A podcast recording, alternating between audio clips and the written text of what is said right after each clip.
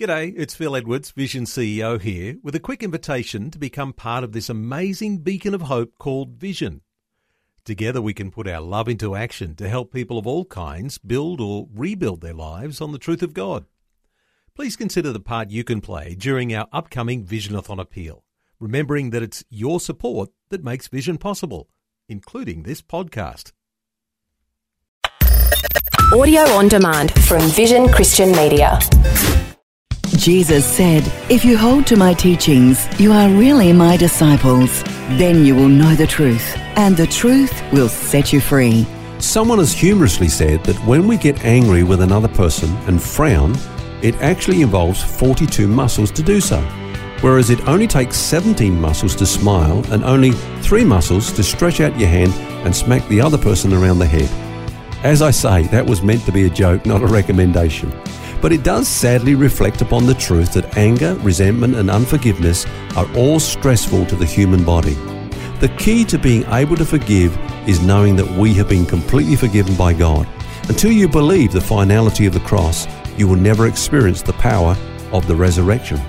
And we need resurrection life in order to forgive others. As Alexander Pope said, "To err is human, to forgive is divine." Major Ian Thomas put it this way, "It's not difficult to live the Christian life, it's impossible." You and I can't live the Christian life. The true Christian life is Christ living through us.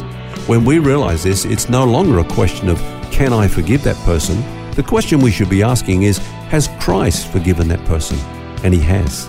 The next question then is, does Christ live in me? And he does. Of course, we can forgive when Christ is living in us. We can do all things through him.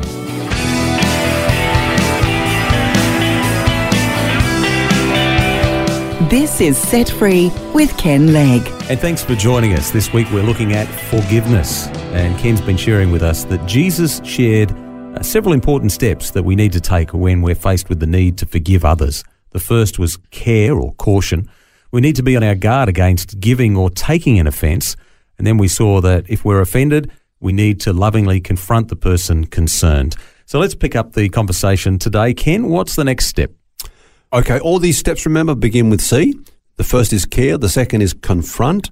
The next key word is confess. Jesus said, if he repents, that is, if he confesses, yeah, I did the wrong thing there.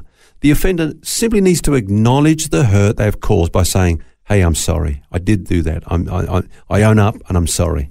Now, when he or she does that, the offended person is under instant obligation to forgive.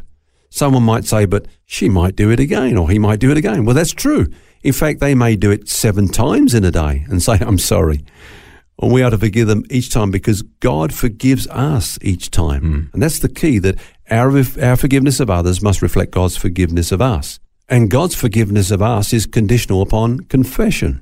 God never expects us to do anything that he doesn't do in the matter of forgiveness. Mm. Some might argue, though, that on the cross Jesus prayed, Father, forgive them for they know not what they do. How does that fit with that? That's true. And that's what he did. He didn't forgive them. He prayed for their forgiveness. Now, was that prayer answered? Yes, but not until they had repented. Uh, in fact, fast forward fifty days, on the day of Pentecost, Jesus preached a powerful sermon to thousands of Jews. Now, interesting thing is that it's clear that those who were present were responsible for the death of Jesus, mm. because Peter said to them, you have taken by wicked hands or lawless hands and have crucified Jesus and put him to death. You have done that. And then he says, let all the house of Israel know that God has made this Jesus whom you crucified, both Lord and Christ. So he's speaking to those that were at the cross that Jesus was praying for. Uh, in fact, we're told then that when they heard this, they were cut to the heart and said to Peter, what shall we do? Well, yeah. What did Peter say? Repent. Repent and let every one of you be baptized in the name of Jesus for the forgiveness of sins. So it's clear that though Jesus prayed for their forgiveness, they were not actually forgiven until they repented and believed in Christ. Now, in the following chapter, the, you know, the, there's this uh, account of a lame man that was healed and another crowd gathered. And again, you know, Peter's speaking to them, and this is what he says. The God of Abraham, Isaac, and Jacob, the God of our fathers, glorified his servant Jesus. Then he says this, whom you delivered up and delivered into the presence of Pilate, when he was determined to let him go, but you denied the Holy One and the just, and you asked for a murderer to be granted to you, and you killed the Prince of Life. So he's talking to those who were at the cross who Jesus prayed for. And then what did he say to them? Repent. Repent and be converted that your sins may be blotted out. So it was on this day that they were forgiven, not on the day that Jesus prayed for them, after they'd repented. Mm, interesting. And of course, they'd committed an offence, and Peter was pointing out their offence to them. Same yeah. as what you're saying here. We need to confront offences too. Yeah. So forgiveness is conditional upon repentance. That's what you're saying? Yeah. Confession is simply an admission of guilt and a desire to turn from that behaviour. Uh, Jesus tells us to confess our faults to one another and pray for one another that we may be healed. Now, you can't pardon someone who doesn't acknowledge their sin and and, and, and, and who doesn't ask for forgiveness. Yep. Uh, God has forgiven millions of people for billions of offences, but he's never forgiven anyone who has not repented. Forgiveness is a declaration that the matter has been resolved. But if the person is not sorry and is not repented, then the issue hasn't been resolved. Mm. So what do we do in a situation where there isn't repentance? How do we deal with the negative emotion that we might feel toward that person? Yeah, well, if an offender is unrepentant, then we must love that person unconditionally. Ouch. Now, well, love is not conditional upon repentance. Love is different to forgiveness. God loves the unrighteous as well as the righteous. He pours his blessing upon them daily as he pours them upon us. You know, he tells us to love our enemies. Now, you said ouch, because we often think that love is a feeling, but it's not a feeling. It's not easy to feel nice feelings towards those that are not nice towards us. Mm. But love is actually an action. It's it's doing things. Jesus said, love your an- enemies. And then he went on to explain, bless those who curse you. Well, I can do that without feeling anything. Yep. I can bless them. Yep. I do good to those who hate you. Pray for those who spitefully use you and persecute you, that you may be sons of your Father who is in heaven. For he makes his sun to rise on the evil and on the good. On he sends his rain on the, the just and the unjust, you know. Yeah, it's in God's hands. But let's say they do confess, they do repent, they ask for forgiveness. What's the next step that Jesus spoke of? Okay, the next step is cancel. Cancel the debt. In other words, forgive them. If they if they repent, forgive them. Uh, people don't find that easy to say sorry. You know, the prodigal son, you remember, he had to rehearse his speech. He wrote it all down, as it were.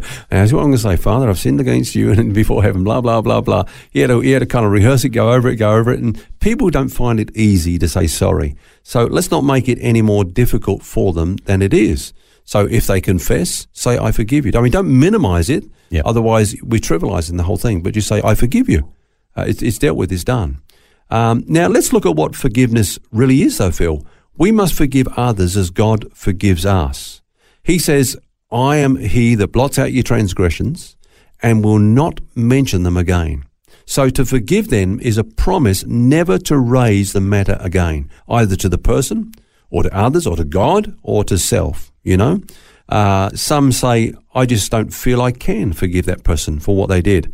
Again, it's not a feeling. And let me just talk about the way the disciples responded to what Jesus was asking them to do. Um, They said, oh, Lord, increase our faith. You know, we could never do that. You, we, we need super faith for that. Because they thought this thing that we all think at times is that forgiveness is actually changing the way we feel towards other people. We can't change how we feel, not not directly anyway. Mm. Now, Jesus replied by giving this illustration. He said, imagine a man and his servant out working in the field all day. And at the end of the day, the man says to his servant, now you go and prepare my meal and serve it to me. And when I've finished eating and drinking, then you can go and get something ready for yourself. Now, Jesus then said to his disciples, does he thank that servant because he did the things that were commanded him? He said, I don't think so. So likewise you, when you've done all those things which you are commanded, say, we're unprofitable servants. We've done what was our duty to do. Now, what was Jesus saying there? What was his point? Well, the point is that, you know, this servant, after a weary day working in the field, did not feel like preparing his master a meal at the end of the day. He just wanted to sit down, rest and eat. But what he felt like doing was not the main thing. His duty was the main thing. Likewise, forgiveness is not a matter of faith or feeling. You know, Peter says, oh, increase my faith. It's got nothing to do with faith, got nothing to do with feeling. It's got everything to do with obedience. Just do it. And when we do it, then the feelings change.